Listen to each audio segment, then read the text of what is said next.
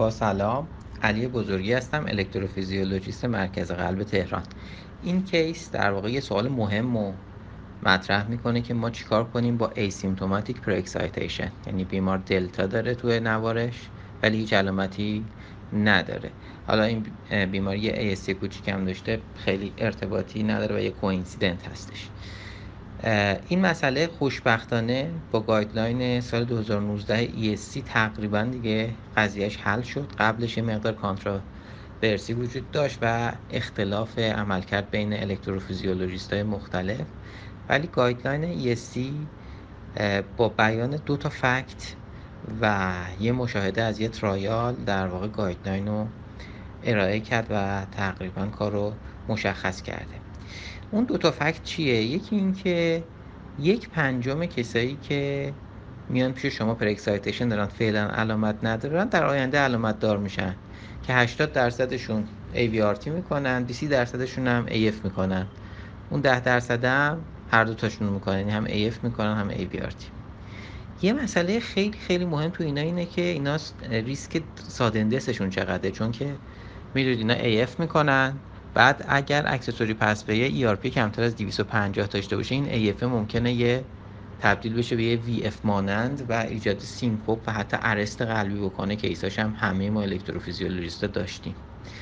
درصد این در واقع سادن کاردیاک دث توی پر اکسایتیشن حدود دو و چهار دهم به ازای هر هزار پرسن یر هست، پس درصد خیلی کمی هم نیست.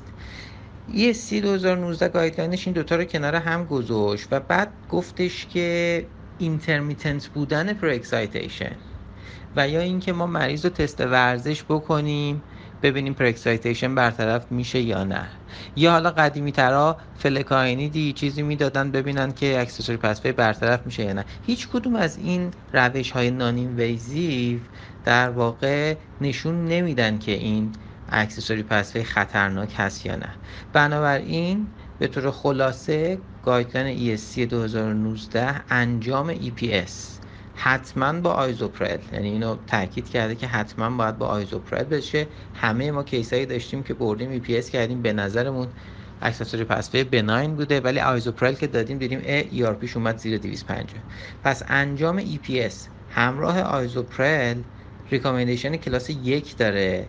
برای کیا؟ برای کسایی که ایسیمتوماتیک پر اکسایتیشن دارن و ریسک یه اکوپیشن های های ریسک دارن، مثلا خلبانه یا مثلا هابیای های ریسک دارن، مثلا یه چند روز ول میکنه میره تو جنگل، یا اینایی که تو کامپتیتیو اتلتیکس هستن، یعنی اینکه ورزش رقابتی شرکت کردن، اینا توشون کلاس یکه. بقیه آدما چی؟ یعنی تو این چند دسته های ریسکا نباشن کلاس دو آه.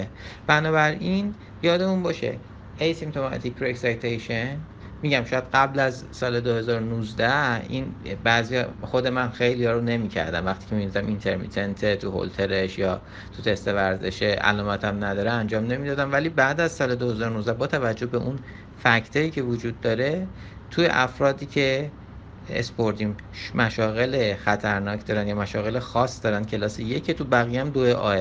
بنابراین حتما بایستی که ای پی اس انجام بشه، حتما هم با آیزوپرل انجام بشه. اون تستای نان اینویزیو مثل مثلا تست ورزش یا مثلا هولتر بکنی ببینی که پر اکسایتیشن اینترمیتنت هست یا نه، دو بی شده. پس توی این کیس هم توصیه میشه که ای پی اس انجام بشه حتما با آیزوپرل. اگر اکسسوری پسفی مالیگننس باشه توصیه میشه که ابلیت بشه با کلاس یک.